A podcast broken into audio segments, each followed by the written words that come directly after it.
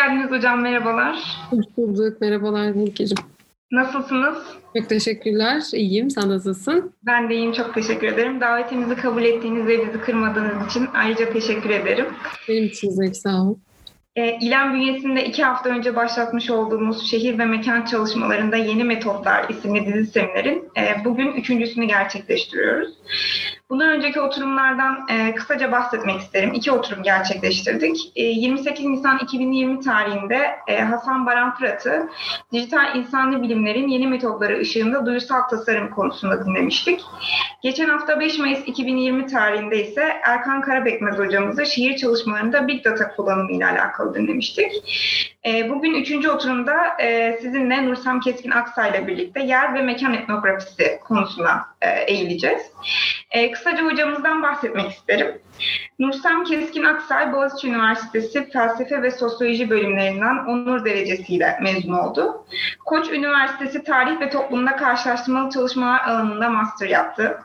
Doktorasını ise Freie Universität Berlin Yüksekokulu, e, Müslüman Kültürleri ve Toplulukları, Siyaset ve Sosyal Bilimler bölümünde The Discursive Emergence of Islamic Bourgeoisie and Middle Class Veiled Muslim Women in Istanbul başlıklı doktora teziyle tamamladı.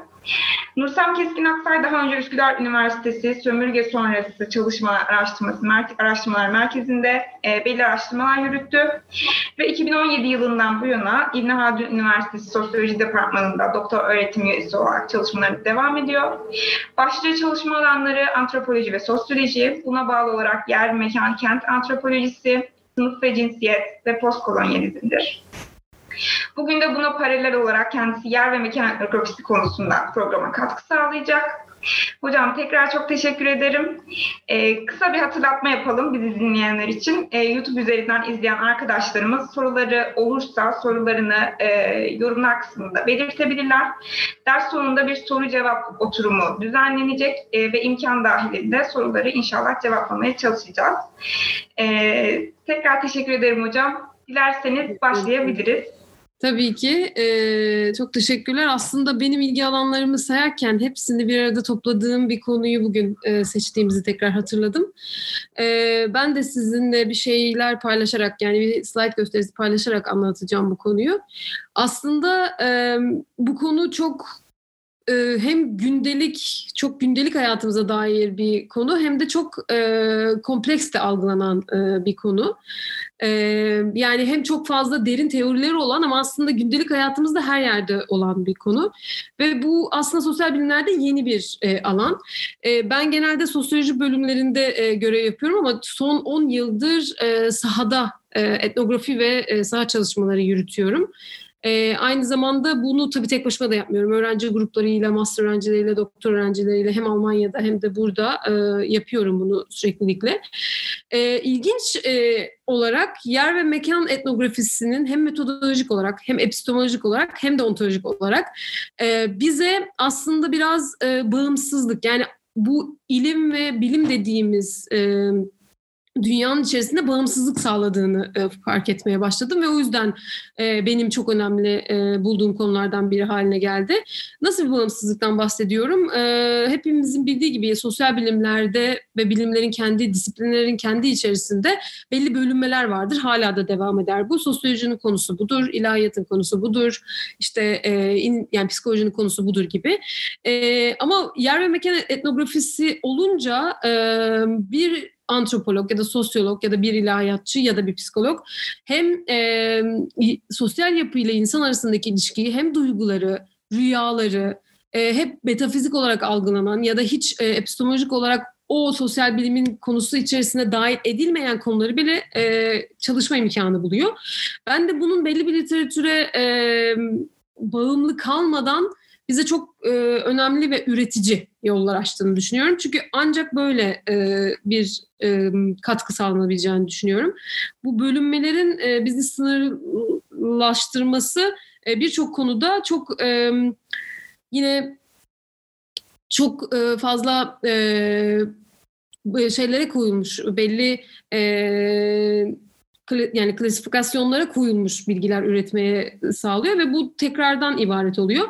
O yüzden aslında ben e, genel olarak bahsedeceğim yer ve mekan etnogra- e, etnografisinin toplumu anlamak için önemli bir nokta olduğundan başlayacağım. Yani bunu sadece şu anda sosyal bilimlerde herhangi bir şekilde e, akademisyen olan ya da e, akademisyen adayı olan insanlar için değil, genelde günlük hayatı yaşayan insanlar için de önemli bir konu olduğunu düşünüyorum. Çünkü e, genelde sosyal bilimlerde bizim e, mevzumuz e, insanlar ve toplumlar arasındaki ilişkiler, enstitüler, e, kurumlar, inanışlar, tutumlar arasındaki ilişkileri anlamak ve bunu analiz etmek üzerine kur, kurulu. E, ve bunun için belli yaklaşımlar var. Bunlar hepimizin bildiği niteliksel ve niceliksel yaklaşımlar var. E, hani bunu anketle, deneyle de yaklaşabiliriz. İşte görsellerle, seslerle, objelerle, kavramlarla bakabiliriz, sağ araştırmaları yapabiliriz. Şimdi etnografi de aslında en önemli şey bunların hepsinin birlikte olması. Etnografi kendi başına e, özellikle kültürel antropolojide ve sosyal antropolojide e, kendimi de bir kültürel antropolog ve sosyal antropolog olarak e, tanımladığım için çok fazla kullanılan bir metot ve genel olarak aslında orada olmak demektir. Yani e, o anı e, gözlemlemek, orada olmak, onu hissetmek, onu e, duyumlamakla alakalı bir durumdur. Participant observation dediğimiz yani katılımcı gözlemin her zaman içerisinde e, bulundurulduğu bir yöntem olarak algılanır. Hatta kendi başına bir e, bilimsel yaklaşım olarak da e, algılanıyordu. Fakat şimdi daha çok e, bütün bilimleri kullandığı bir metodoloji olarak e, konuşuluyor. Bu etnografinin kendisi aslında bizim gündelik hayatta yaptığımız bir şey. Yani buradan e, çok önemli bir şekilde başlamak istiyorum. Gündelik hayatta bir e, yeker, e, yer ve mekan algımız olmak zorunda zaten. Bir bir şekilde pratik eden yani e, eyleyen insanlar olarak bir şekilde bir yerde ve bir e, mekan anlayışıyla bulunmamız gerekiyor. Bunun hep e, bu mekanla kurduğumuz ilişki insan olarak bedenimizle ya da bir kurumsal iletişimle yani evimizde olmakla Zoom'dan şu anda yaptığımız e, eğitimle ya da mesela bir kurumdan yapmakla nasıl bir ilişkisi var? Nasıl bir e, alakası var? Mesela o mekanın getirdiği duygular neler? Mekanın getirdiği e, bütün o m, hatıralar neler ve bunun aslında bilgi üretimine nasıl bir etkisi var? Bunlar bizim günlük hayatımızda bildiğimiz şeyler. Belki siz şu anda hepiniz e, hatır yani belli şeyler hatırlayabilirsiniz.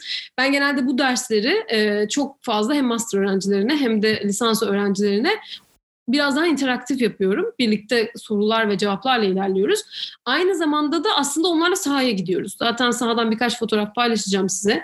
Bir e, yerde ve mekan algısıyla olmanın ne demek olduğuyla alakalı bir e, hissiyat durumu gerektiğini düşünüyorum. O yüzden de e, ben e, disiplinlerin kendi şeyinden girerek etnografi ile alakalı olarak benim kendi anımla başlayarak size anlatacağım yer ve mekan etnografisinin önemini. Ondan sonra birlikte ilerleyeceğiz. Şimdi e, disiplinler dedik, etnografi dedik, antropoloji dedik. Genelde e, bunun en çarpıcı örnekleri e, Amerikan antropolojisinin doğuşuyla beraber e, belli siyahi grupların, belli azınlıkların, e, kabilelerin, ve e, daha çok e, oryantal ya da e, çok e, diğer olarak algılanan, al, e, adlandırılan toplumların e, bakıldığı yani toplumların çalışıldığı bir şey olarak görülmüştür antropoloji her zaman. E, ama aslında bu çok geride kalan bir yaklaşım. Özellikle Tarasat'la beraber e, antropolojinin kendisinin e, özellikle Batı üzerinden kurgulanmış bir epistemolojiyi eleştirmek için de kullanılabileceğini e, bize e, söylemeye başlamışlardır ve antropoloji o yüzden kendi içinde çok ciddi bir e, dönüşüm geçirmiş durumda. O yüzden de mekanla ilgili de bir dönüşüm geçirmiş e, durumda. O yüzden buna spatial turn yani mekansal dönüşüm olarak akademide bir e, ad veriyorlar. E, tam olarak burada işte e, zamanında bu siyahi kabileler üzerine yapılan çalışmayı biz şu fotoğrafla beraber o zamanki Avrupalı toplulukların siyahi gruplarla ne yaptığına çevirerek o zamanki Avrupa e, medeniyetinin kendi içerisindeki e, iktidar mekanizmalarını anlamak için kullanmaya başladık. Yani aslında bu görsel bizim etnografimizin bir parçası olmaya başladı. E, çok da ilginç bir şekilde 1958'den bir görsel bu. Çok yakın bir tarihten bahsediyoruz aslında. E, ve bunun e, kendi başına e, yer mekan etnografisi olarak önemi ne? Aslında biz burada e, o küçük siyahi kızı koyarak çok uzaklarda bir e, doğu toplumunu ya da e, geri kalmış bir toplumu ifade etmeye ya da onu temsil etmeye çalışıyoruz. Ama aslında Avrupa'da bir hayvanat bahçesinden bahsediyoruz. E, yani insan bahçesi diyelim ya da bir panayır diyelim. Panayır'da yapıyorlar çünkü genelde bu etkinlikleri. Aslında bizim e, şu andaki mevzumuz Avrupa'nın içerisindeki bir panayır mekanının nasıl bir bilgi üretimine çevrildiği ve nasıl bir e, e, değilleme ve ötekileştirme sistemi kurduğuyla alakalı bir analize dönüşüyor.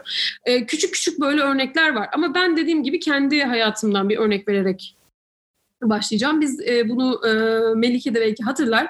Kendi aramızda da yapmıştık belli e, şeylerde. Şimdi bu fotoğraf e, tam bu haliyle değil ama e, böyle yukarısındaki e, yani şu seccadeleri görmediğimiz haliyle benim masaüstü e, koruyucum. Hem telefonumda hem de bilgisayarımda. Genelde de çok ilginç bir şekilde bunu her gören Aa, hocam orada bir oyun mu var, orada ne var falan e, diye soruyorlardı bana. Ben de ilginç buldum bunu. Aslında benim için e, önemini anlatınca bunun aslında çok metodolojik bir anlamda akademiye nasıl uyduğunu da fark ettim. Şimdi bu fotoğraf e, yani masa üstüne de yaydığınız zaman sadece böyle küçük renkli yuvarlaklar olarak gözüküyor. E, bu fotoğraf aslında ben babamı bundan 5 yıl e, önce kaybettim ve o zaman Almanya'da doktoramı sürdürüyordum. Bir gecede gelerek e, babamı e, anca mezara koyarlarken görebildim. Ve burası aslında babamın Karamürsel'deki köyünün içerisinde benim küçük an, küçüklük anılarımın da olduğu cami. Onun e, cenaze namazının kılındığı cami. Ve küçük kızım ve oğlumla beraber e, cenaze namazından sonra birlikte olduğumuz bir zamanda çekilmiş bir fotoğraf. Ve o masa üstünde olması ya da telefonumda olması benim için o renkli kutucuklardan ya da ne diyeyim e, dairelerden çok daha başka bir anlam ifade ediyor. Aslında işte etnografinin kendi amacı da bu. Yani bu fotoğrafın kendisinin içerisindeki baba sevgisi, özlem, e, belki başka evlat sevgisi üzerinden suçluluk duygusu ya da aileyle ilgili başka duygular nasıl e, eklemleniyor ve bunu nasıl analiz edebiliriz? Aslında e, bu küçük Karamürsel'de küçük bir köyün bir camisi. Caminin kendisi önemli. Caminin kendisinin içerisindeki bu e, e, ne diyeyim e, pencere önemli. Onun bana hissettirdiği, benim bunu bağladığım e, toplumsal don, e, toplumsal e, bütün sistemler önemli ve bunun analizi önemli.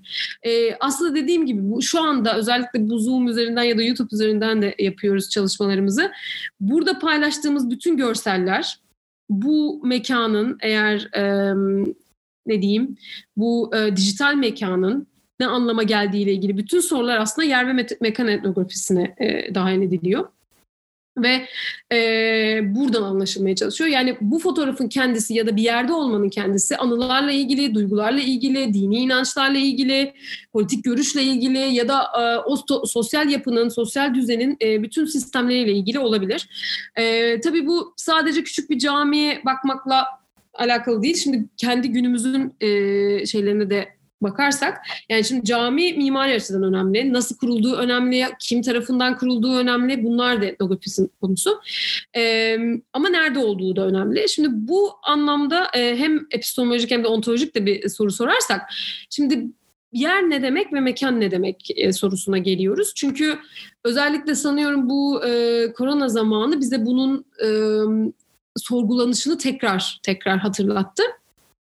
Bu dijital mekanın kendisi neresi? Yani bu bu arada bunu da söylemem e, gerekiyor. Bu yer ve mekan e, etnografisi normalde İngilizce'de verdiğim derslerde düzeyinde place ve space olarak geçiyor. Yer place olarak e, adlandırılabilir, mekan da space olarak. Yalnız bu tabii benim e, öylece size almanız e, gerektiği şekilde verdiğim bir terminoloji olamaz hiçbir zaman. Şimdi konu da yeni olduğu gibi ter, e, bunun kavramsallaştırması da çok yeni. O yüzden space'e e, mekan da denebiliyor, uzam da denebiliyor. Başka türlü e, çeviren e, akademisyenler de var. E, benim mekan dememin sebebi aslında belli sosyal teorilere dayanıyor. Çünkü bazı sosyal teorisyenler e, sadece abstrak olarak algılarken space'in kendisini, mekanın kendisini e, bazıları e, hem e, abstrak hem de çok da e, materyal bir şey olduğuyla e, birlikte algılıyorlar. O yüzden bu social space kavramı çok daha uzun bir tartışmalara gebe. Ama şu anda içinde bulunduğumuz hani bu hiper gerçeklik, sanal gerçeklik, dijital mekan algısına gelirsek e, aslında şu, şu anda içinde bulunduğumuz ve bizim için e, çok mutlak doğrular içeren kendimizce yani içinde bulunduğumuz işte e, yaşadığımız, uyuduğumuz, yemek yediğimiz, markete gittiğimiz alanlar bizim için çok e, belki de e, mutlak olarak verilmiş ve kabul ettiğimiz alanlar. Ama bu dijital mekanlar ve gerçeklik tartışmalarıyla beraber aslında bunun da sorgulanmaya başladığı bir dönemdeyiz. Neden? Ee, çünkü biliyorsunuzdur belli e, hiber gerçeklik oyunları çok fazla artmış durumda. Artık Zoom'dan yapıyorum. Ben son 10 haftadır Zoom'dan yapıyorum bütün derslerimi. E, bundan da çok memnun olduğumu söyleyemem ama bunun neleri değiştirdiğini yer ve mekan etnografisi açısından çok e, derinlemesine inceleyebiliriz. E, çünkü bir kere bu alıştığımız public yani kamusal ve özel alan mantığı çok fazla e, flulaşmaya başladı. başladı. Yani ayrımı daha doğrusu flulaşmaya başladı. Her zaman bu ayrımı zaten ben kritik ederim ama şu anda çok daha e, flulaşmaya başladı. Ve eğer bir hiber gerçeklik durumundan e, ya da dijital mekan gerçekliği durumundan bahsedeceksek şu an mekan olarak neredeyiz mesela? Bu soru. Ben soruları sorayım cevap alamıyorum şu anda ama soru zamanında inşallah siz gelebilirsiniz. Sizin herhangi bir şekilde hatıranız, mekanla ilgili bir hatıranızı da paylaşarak e, tartışabiliriz. Şu anda sorabileceğim şey şu. Yani şu an neredeyiz mesela? Şu an ben evimde miyim? Siz kendi evlerinizde ya da kendi e, bulunduğunuz yerlerde misiniz? Yoksa biz Zoom'un içerisinde başka bir alan ve mekan algısı mı üretiyoruz şu an? E, bunlar çok önemli sorular. Çünkü e, yerin kendisini eğer bir materyal bir yer olarak algılarsak yani bir apartman dairesi diye algılarsak peki bunun social space'ini nasıl üretiyoruz tartışılıyor bu sefer. Ya da bu yer olmadan bir mekan olabilir mi? Mekan olmadan yer olabilir mi? Ben daha da e, derinleştirerek hep şu soruyu soruyorum. Çok da çözebildiğimiz bir soru değil bu. Ee, birazdan geleceğim. Ee, mekanın yani yerin kendisinin e, daha doğrusu mekanın kendisinin pratik edilen bir yer olduğuna dair e, bir argümanı var e, aslında Deserto'nun. Ve Deserto bunu söylerken biz de şu soruyu açarız genelde öğrencilerimle. Pratik edilmeyen herhangi bir mekan ya da yer olabilir mi dünyada? Yani bizim algımızın içerisinde olabilir mi? Düşünün. Yani Amazon ormanlarında düşünelim ya da bir yerlere düşünelim. Bizim pratik e, dahilimizin içerisinde olmayan ama bizim bildiğimiz bir mekan olabilir mi? Mesela. E, bunların hepsi yer ve meta, mekan etnografisinin çok derin e, soruları. Şimdi bunlardan çok daha benim e, kendi bu 10 yıllık sahadan bahsediyoruz. Şimdi bu 10 yıllık sahayı e, nasıl bu şey, yer ve mekan etnografisine getirdiğimi konuşursak ben e, Türkiye'de çok yapılmayan e, fabrika etnografisi yaptım master e, tezimde. E, ve uzun süre Denizli'de fabrikalarda çalıştım e, kadınlarla beraber. Gün içerisinde onlarla mesai yaparak akşamları evlerine gidip onlarla tarhana çorbası pişirip onlarla yiyerek aslında. E, bu tam bir mekan yani hem yer hem mekan etnografisiydi çünkü çok ilginç bir şekilde bir fabrikadan bahsediyoruz bir yer olarak. Bir e, hep çok seküler ve modern ve çok teknik algılanan bir alanda çok ilginç bir şekilde e, tezin bulguları arasında kadınların bu mekanı kendilerinin dindarlaşma mekanı olarak gördüğünü e, buldum. Çok ilginç bir şekilde. Çünkü onlar için etraf köylerde yani Denizli'nin etraf köylerinde olduklarında yaşadıkları bütün e, kendilerince geleneksel olarak tabir ettikleri günlük pratiklerinin e, çok dindarlaşmaya e, müsait olmadığı kendilerinin ağzından konuşuyorum. O yüzden e, fabrikaya ile beraber daha yani şehire biraz daha inince bu arada bu Denizli'nin etrafındaki köyler çok Denizli'ye yakın ama şehir e, fabrikalar daha şehirde. Şehire inince bu e, fabrikalar içerisinde yapılan işte sohbetler, e, diğer arkadaşlarla etkileşimler, kitap alışverişleri ve bunlarla beraber gelen bir dindarlaşma olduğunu ve e, hatta örtünmenin e, bununla beraber e, evrildiğini söylediler. Çok ilginç bir şekilde böyle çok e, mekanik bir alanda yani fabrikalar öyle tabir edildiği için söylüyorum. E, benim öyle epistemolojik olarak algıladığım için değil ama öyle tabir edilen bir alanda din çok ön plana çıkmıştı mesela.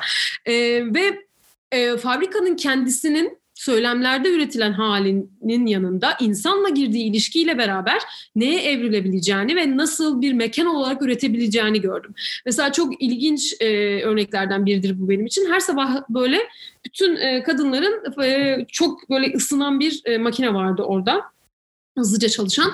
Onun üzerine tostlarını ya da böyle kendi ekmeklerini koyduğunu görmüştüm ilk başlarda. Neden olduğunu anlamamıştım ve sordum. E, çünkü ısınmalarını, ekmeklerinin ısınmalarını istiyorlardı arada yemek için.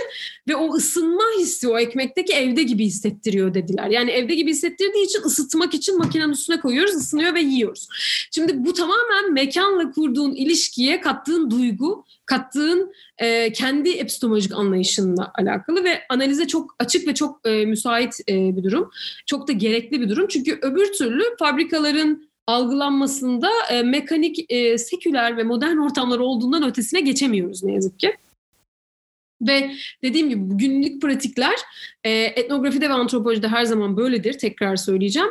E, bunlar çok günlük şeylerdir ve çok mikro e, pratiklerdir. O yüzden de bazen e, bilimsel olarak, ilimsel olarak da anlattığınızda ya bu acaba nereye oturuyor fikri de herkesin e, kafasında çok canlanmayabilir. Özellikle Türkiye'de hem sosyolojinin hem de antropolojinin olduğu durumu düşünürsek tam olarak nasıl bir e, disiplin olduğunu anlayamama durumu var.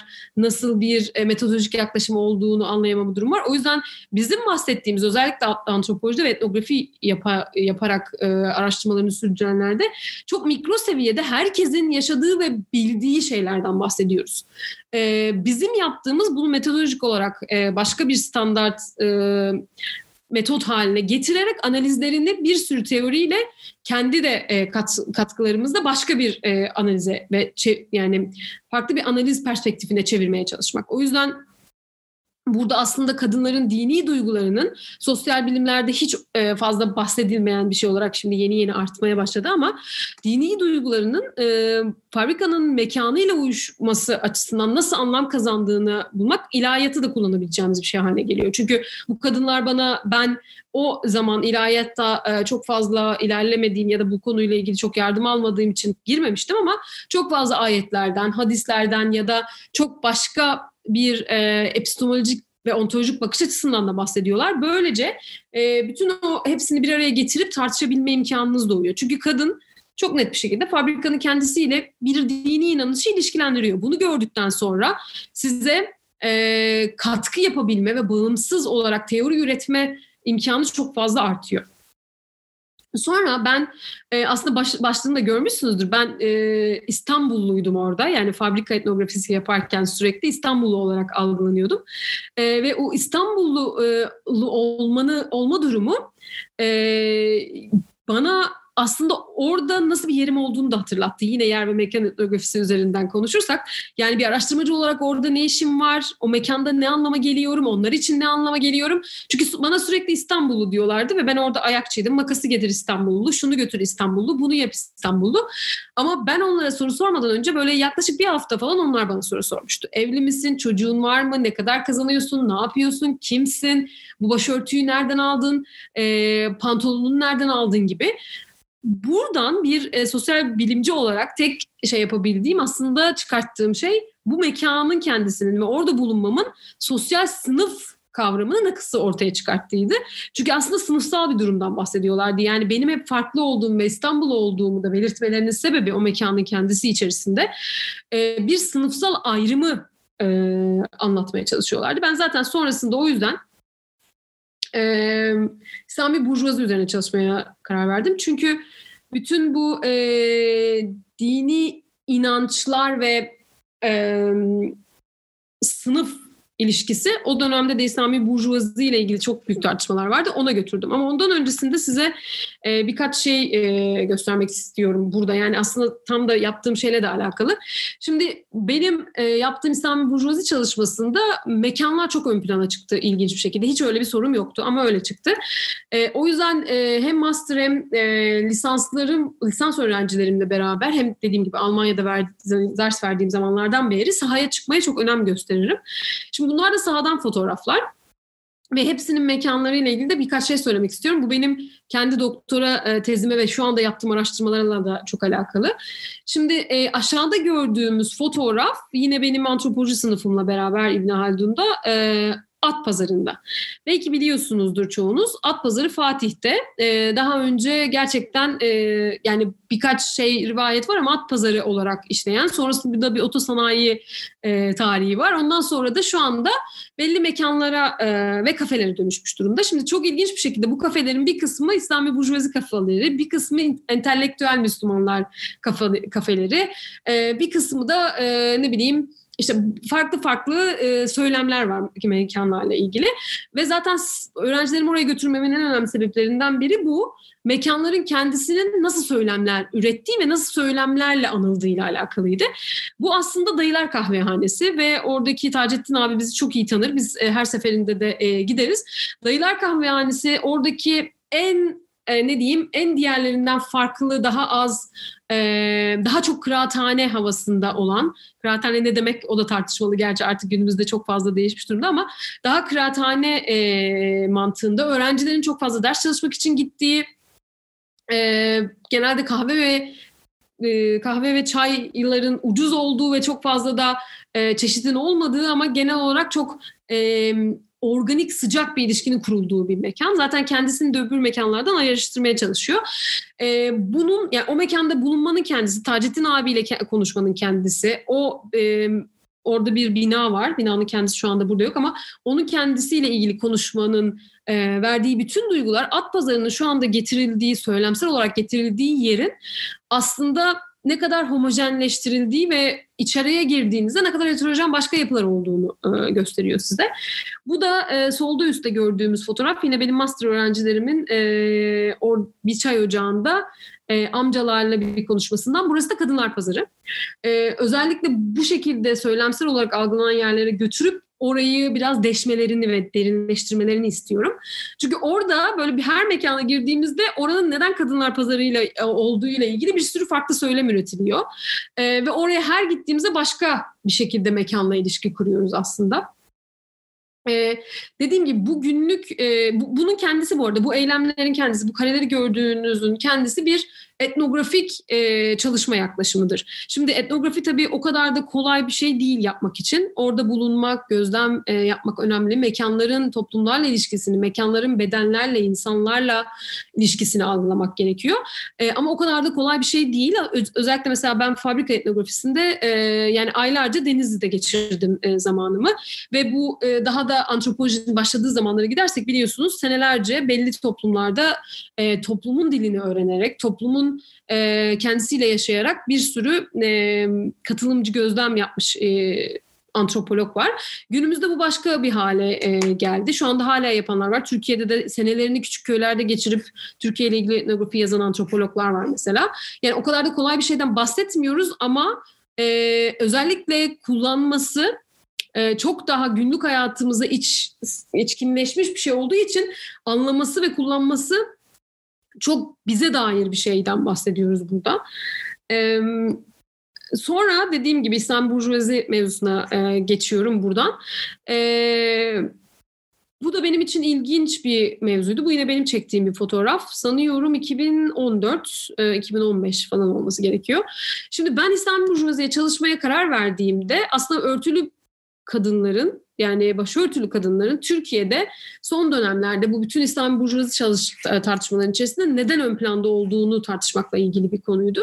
Ve ben e, üst sınıf, orta üst sınıf olarak algılanan belli e, gruplardan insanlarla e, gündelik hayatlarını paylaşarak etnografi yapmaya karar verdim. Ama çok ilginç bir durum vardı. İstanbul'daki kadınlardan bahsediyorduk ama İstanbul'a gidip sokakta gezip konuşacağız mı, ne yapacağız diye düşünürken İslami burjuvazinin mekanları olan, e, yerleri olan, e, yerleri olarak algılanan yerlerde yerlere gitmeye karar verdim. O zaman e, Şehir Üniversitesi bunlardan biriydi. E, AK Parti'nin kadın kolları, e, Ala ve Ayşe dergileri ve aynı zamanda e, Ümraniye'de bir e, güvenlikli site. Bunların hepsine girerek burada e, katılımcılar bularak e, konuşmaya başladım. Ama çok ilginç bir şey gerçekleşti. E, zaten bir sürü insan beni o zaman hukkaya yönlendiriyordu. Çünkü işte e, ben diyordum ki böyle yeni sınıfsal dönüşümü ve e, hani daha dindar bir kesim olarak algılayabileceğimiz ya da öyle kavramsallaştıran e, kesimin e, sınıfsal bir dönüşümü var mı e, ve kadınların bundaki rolü nedir onu çalışıyorum diyordum.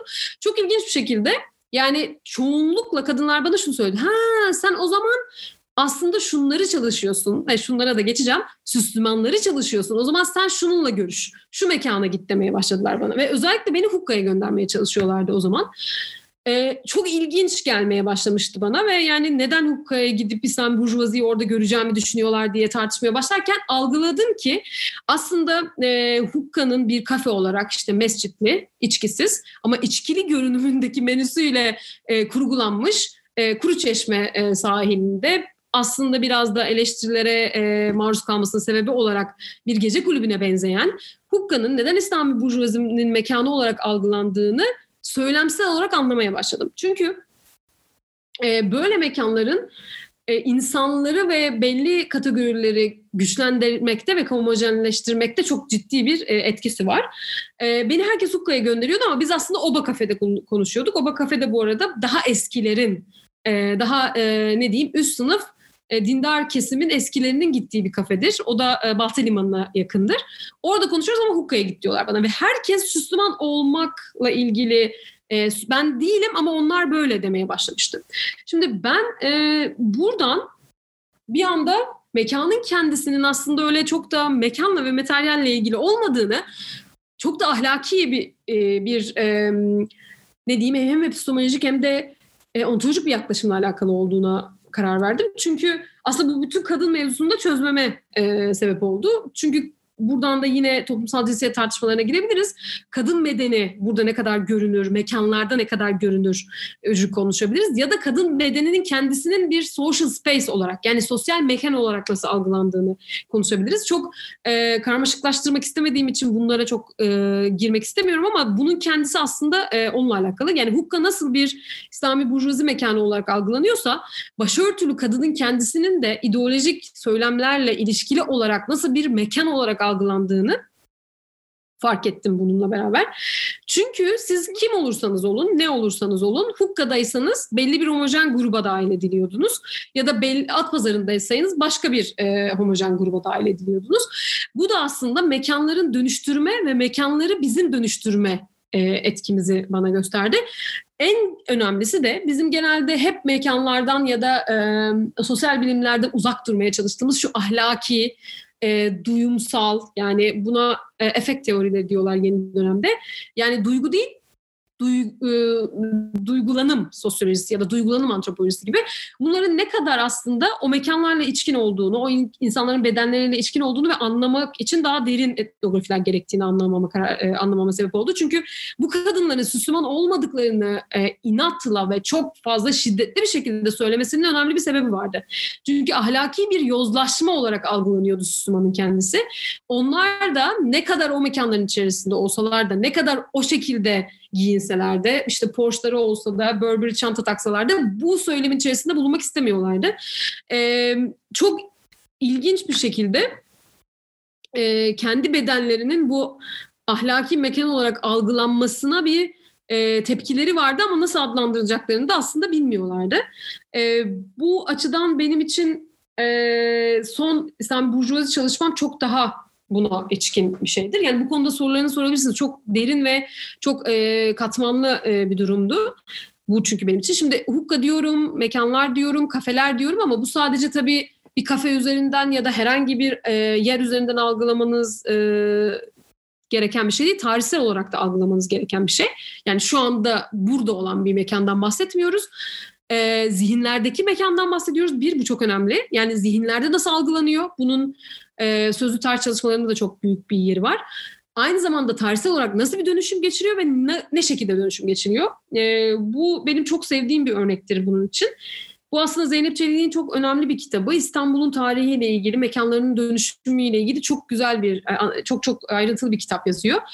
Ee, çok ilginçtir. Tam bu e, Osmanlı'nın yıkılışından önceki son Osmanlı dönemlerinde E, bütün bu e, yani son Osmanlı e, dönemlerinin böyle yani en krizli dönemlerde İstanbul'da çok sık yangınlar e, oluyor. Ve bu yangınlardan sonra e, ilginç bir şekilde biliyorsunuz o zamanın modernleşme ve batılılaşma tartışmalarını ve e, girişimlerini e, Fransa'dan e, mimarlar getirilerek, e, sosyal plancılar getirilerek İstanbul'u tekrar inşa etmesi rica ediliyor. Çünkü aslında yangınlar bayağı bir şeyi de e, yok ediyor İstanbul'da. Ve çok ilginçtir bu Aksaray'la beraber başka yerlerle de var. Yani kitabı bulabilirseniz aslında ben de iletebilirim belli bir kısmınıza. Yani kitabı bulabilirseniz çok ilginçtir bu. 1850'deki Aksaray 1870'te nasıl bir görünüme kavuşuyor? Sadece bu görünüm bile bize bir etnografi yapmak için yeterli. Bu arada etnografi orada olmakla alakalı dedim. Orayı hissetmekle, orayı duygulam, e, duygularını hissetmekle ama participative observation ve fieldwork yapmak aslında bütün e, bu duyguları ve orada olma hissini e, görsellerle birleştirmek ve o tarihsel e, değişimlerle birleştirmek demektir. Şimdi çok ilginç bir şekilde Zeynep Çelik de bunun analizini yapıyor ama benim de yaptığım analizde sağ taraftaki bütün o e, düzen, modern düzen, e, hemen akılcılık diyeyim, e, rasyonelleşme diyeyim, size hepsini getirebilirsiniz. Enlightenment diyelim, aydınlanma diyelim hepsi gelebilir. Bütün modernization teorilerinde bir şehri nasıl kurgulamamızla ilgili verilen planlar vardır. Hala da var. Hala çözemiyoruz ama çözmeye çalışıyoruz. İstanbul'da bunu çözmek için zor şehirlerden biri. Ama soldaki genel olarak şu anda e, belli e, mesela Mısır'da belli yerlerde görebileceğimiz, belki Türkiye'de başka alanlarda görebileceğimiz bir sokak yapısıyken sağ taraftaki çok daha e, paralel, e, planlı yapılmış. İşte e, şehir e, yani ne diyeyim e, sokak isimleri çok net yazılmış, daha net olan, geniş alanları olan, bunun içinde tabii ki yine bir akılsal mantık var. E, itfaiye arabalarının kolay girmesi gerekiyor, şehrin korunması gerekiyor. Bütün o security e, mantığıyla e, bunların meşrulaştırılması yapılıyor. Ve bu epistemolojik meşrulaştırma Aksaray'da 20 yılda çok ciddi bir dönüşüme sebep oluyor. Şimdi buradaki dönüşüm sadece görsel bir dönüşüm ya da materyal bir dönüşüm değil. Buradaki nokta bu. Özellikle Zeynep Çelik de bu argümanı sunuyor. Dindar belli gruplar içerisinde organik ve intimate yani böyle yakınsal ilişki dediğimiz organik bağları koparabilen ve e, daha bireysel e, bir yaşama e, ön ayak sağlayan bir durum aslında sağdaki resim şu anda bizim de gördüğümüz. Şimdi bu şu anda da bunun tartışmalarını yapabiliriz. İki görsel 20 yıl içerisinde çekilmiş iki görsel bize bile bize mekanda kendiliğinden yapılan e, belediye tarafından olabilir, herhangi bir şekilde iktidar tarafından olabilir, insanlar tarafından olabilir.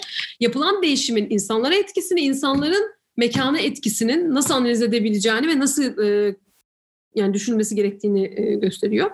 Şimdi e, buradan e, bunlara çok girmedim. Yani böyle derinlemesine girersem zaten bu ders en az 5 saat sürer. O yüzden e, girmedim ama e, bu sosyal e, mekan e, teorileriyle ilgili çok önemli e, birkaç teorisyen var.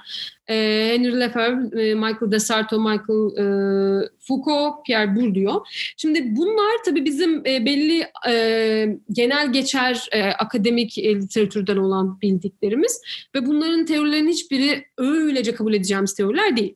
Ama bize çok yararı olan teoriler. Ee, özellikle e, Lefebvre'in e, yani biraz da Marksist bir yaklaşımla e, bütün kapitalist sistemi ve gündelik yaşamı biraz e, önceleyen, hem eleştiren hem önceleyen bir yaklaşımıyla e, aslında bütün bu mekanların ve e, mekanların epistemolojisinin nasıl üretildiğini bize söylüyor. Yani bu yerle mekan arasındaki ayrımı da bize daha güzel bir şekilde yapıyor bu. E, yerler materyal alanlarken pratiklerle onlar mekan haline gelir ve pratik olmadan bir yer mekan haline zaten gelemez. O yerin de bir anlamı yoktur. Yani bizim epistemolojik birikimimiz, bizim kendi bedensel e, girişimimiz ya da orayla kurduğumuz ilişki olmadan bir yerin kendi başına epistemolojik bir değerinin olmayacağına dair tartışmalar var yani bu noktada. Desarto da burada e, şunu söylüyor yani aslında e, mekanın üretimi bir şehirde yürümek gibidir. Şehirde yürürken zaten onu üretirsiniz bedeninizle beraber ya da orada e, girdiğiniz yani çöp kutusuna bir şey atmak, e, ne yediğiniz, nerede durduğunuz, hangi mekana girip çıktığınızla alakalı olarak.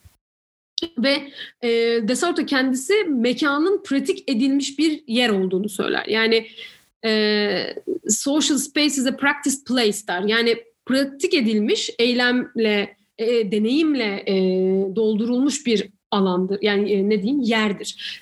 Bir oda ancak sizin çocuğunuzla orada ne bileyim bir resim yapmanızda bir mekana dönüşür ve o mekan öyle anlamlarını içerir demek istiyor. Aslında etnografinin de bütün derdi budur. Yani bizim e, bir olayda ya da bir görselde bir anda e, birkaç tane hatta yüzlerce anlamı nasıl bulup nasıl derinleştirmesini analiz edebileceğimizle alakalıdır. E, Foucault ve Bourdieu da bunu iktidarla ilişkilendirerek hani kurumsal kurumların e, kendilerinin e, iktidar tarafından nasıl üretildiğini yani bütün hapishaneleri düşünelim, hastaneleri düşünelim, e, şu andaki eğitim kurumlarını düşünelim. Aslında ben bunu şu an sınıfta değiliz ama ben bunu her sınıfa girdiğimde genelde e, öğrencilerime söylerim. Şu anda içinde bulunduğumuz ortamda benim burada durmam, sizin orada oturmanız ve bütün düzen bile kendi başına mekanın düzeni yani yerin düzeni kendi başına bir iktidar ilişkisiyle alakalı derim. E, ve yani mesela 3 sıra nerede duruyor, 5 sıra nerede duruyor ve e, hocanın sırası nerede duruyor öyle bile analiz edebilecek bir şeydir. E, en önemlilerinden biri yine e, Pierre Bourdieu'nun habitusudur. O da hmm, yani bizim gündelik olarak yatkınlıklarımızın ve alışkanlıklarımızın bize ait e, mekansal ne diyeyim metafiziksel ve e, belli kuramsal alanlar yarattığını ve biz bu alanlarda kendi pratiklerimizi daha kolayca işleyebildiğimizi söyler. Çünkü e, social space olarak da belli bir kavram vardır Bourdieu'nun. Onu da hem abstrak hem de materyal bir şey olarak algılar ve aslında bütün sosyal sınıflaşma bu mekanda yani sosyal mekanın içerisinde nasıl bir yer aldığımızla alakalıdır der. Yani mesela sen eğer elinde e, ne bileyim sen eğer e, belli bir yerde kitap okuyorsan bir kafede o senin sosyal mekanda belli bir yerde olduğunu ve belli bir habitusa ait olduğunu gösterir. Ama bir yerde işte ne bileyim rock müzik dinleyerek e, başka bir eylemde bulunuyorsan o da seni başka bir yere oturtur der. Yani bütün bu ayrımların e, mekanların yani mekanın kendisinde sosyal mekanın diyeyim bütün sosyal yapının kendisi içerisinde nereye kendini oturttuğunla ilişkili olduğunu söyler. E, şimdi bütün bu konuştuğumuz her şeyde e, şehirle beraber biraz önce söylediklerimle de ilişkilendireceğim. E, İbn Haldun diyeceğim burada. E, yine tek başına çok fazla yani bu kadar kısa bir zamanda söyleyebileceğimiz bir şey yok kendisi hakkında ama e, İbn Haldun'un kendisi e, bütün bu e, ne diyeyim şehirleşme yani bizim bu urban olarak şehir olarak ve e, şu anda şehir olarak algıladığımız kent olarak algıladığımız kentsel yaşamın kendisinin e, belli bir insani görüş ayrımı, dini görüş ayrımı yapacağını baştan söylüyor zaten. Şöyle söylüyor. E, çok daha fazla bir e, toplumsal yardımlaşma, bütünleşme diyelim, onun solidarity ve sabiye olarak algıladığı e, durumun azalacağını, demin Zeynep Çelik'in verdiği örneği de görürsek azalacağını, insanların birbirinden ayrılmaya başlayacağını, mekanların buna göre e, yapılacağını ve e, o yüzden de bu şehir ayrımının insanların kendi duygu dünyasında ne diyeyim e, özellikle şunu da çok güzel bir şekilde söyler.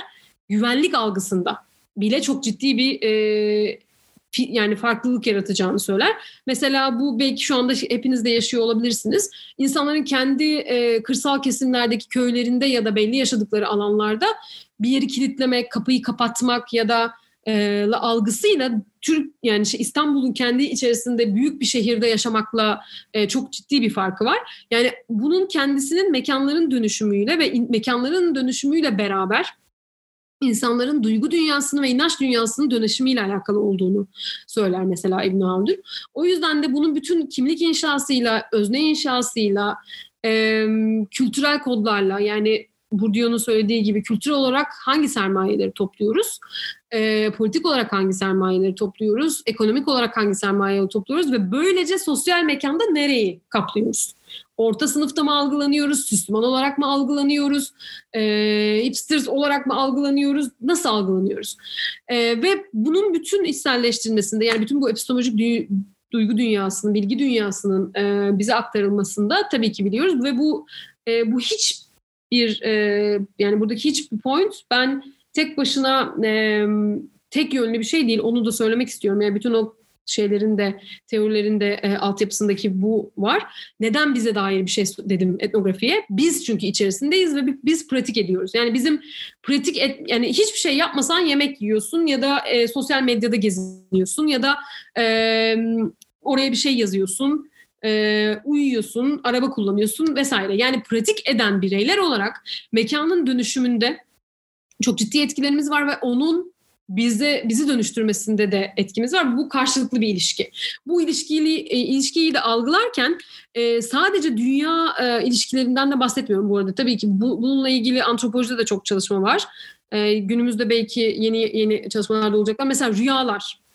Rüyaların mekan algısı, hatıralarla ilişkisi, şu andaki gündelik mekanla ilişkisi nedir diye şu anda çalışmalar yapan İbn Haldun Üniversitesi'nde master öğrencileri var. Yani rüyalar nerede duruyor?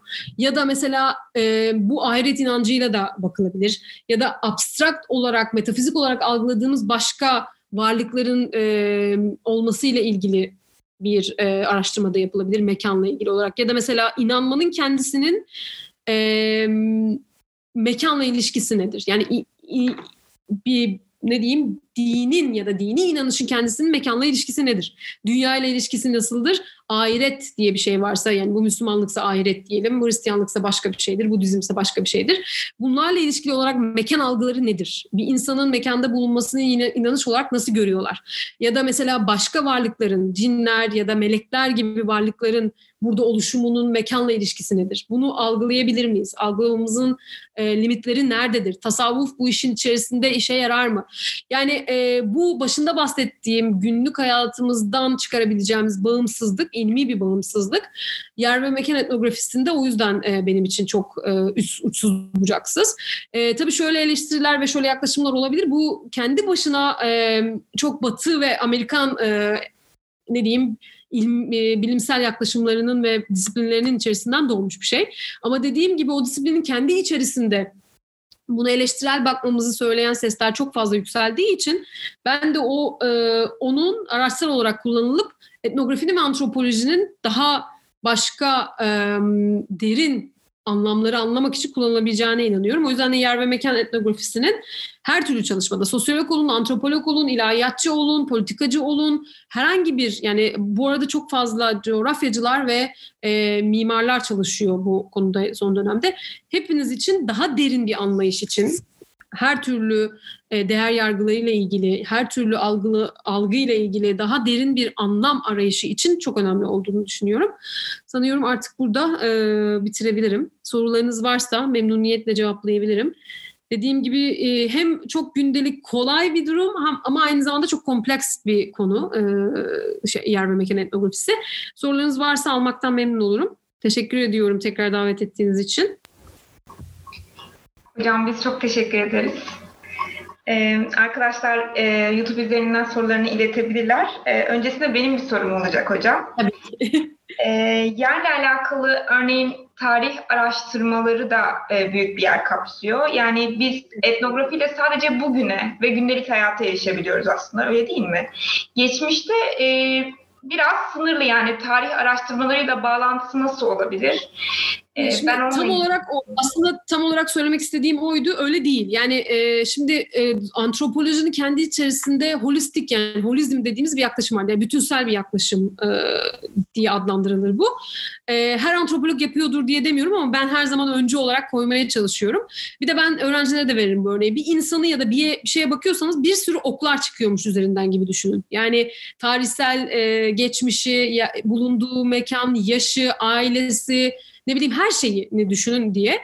E, aslında bizim bir yerden ve mekandan bahsettiğimizde ya da katılımcı gözlemci olarak bir etnografi yaptığımızda her şeyi hesaba katmamız gerekiyor. Yani aslında buradaki bağımsızlık dediğim şey de o. Yani ben eğer mesela e, şuradaki camiden hani Karamürsel'deki babamın e, defnedildiği camiden bahsederken eğer onunla ilgili bir şey yapmak istiyorsam o caminin ne zaman kurulduğuna, o camide bu zamana kadar o köyde ne nasıl duygular oluştuğuna, yani e, bu duyguların neyle ilişkili olduğuna, e, her şeye soru sormalıyım. Hatta belki kim yaptı, belki köylüler yaptı birlikte. O zaman başka bir analizim olacaktır. Yani cami köylüler tarafından yapıldıysa başka bir konu, belediye tarafından yapıldıysa başka bir konu. O yüzden tarihi her zaman orada olmak durumunda ve antropoloji e, biraz algılaması zor ama antropoloji biraz tar yani zamansal olarak e, zamanı ve mekanı olmayan bir e, disip disiplin. Yani e, tarihsel olarak her şeyi hesaba katmak zorundasın ama o günü de hesaba katmak zorundasın. Ve bundan sonrası için de analiz yapabilmelisin aslında. Yani o yüzden böyle bir e, dediğim düz bir tarih algısı da yok. Her türlü tarih katmanlarını da insanların zihinlerindeki tarih anlayışını da yani bunu sözlü tarihten diyorum. Oranın yazılmış tarih anlayışını da birbiriyle konuşturup çarpıştırıp analiz edebilmesi gerekiyor. O yüzden e, tarih kesinlikle antropolojinin önemli noktalarından biridir ama tabii şöyle bir şey var. Disiplinlerin işlerine karışmamak gibi bir durum var tabii ki. Hani eğer ben e, bir arşiv çalışması yapacaksam belli tarih e, literatüründen mesela Zeynep Çelik çok önemli bir tarihçidir. Tarih literatüründen ve tarih derslerinden yararlanırım. E, ama yine de arşivimde de belli bir etnografik e, analiz için e, çalışma yapabilirim. Ama e, dediğim gibi etnografi varsa kesinlikle tarihsel e, analiz olmak durumunda. Hocam çok teşekkür ederim. Ee, sanırım arkadaşlardan e, başka soru gelmedi. Tamam. Ee, dilerseniz burada son verebiliriz. Tabii ki. Ee, katıldığınız için çok teşekkür ediyorum hocam ve katkılarınız için. Ben çok teşekkür ediyorum. Benim için zevkti. Görüşmek üzere inşallah. Görüşmek üzere. Hoşçakalın.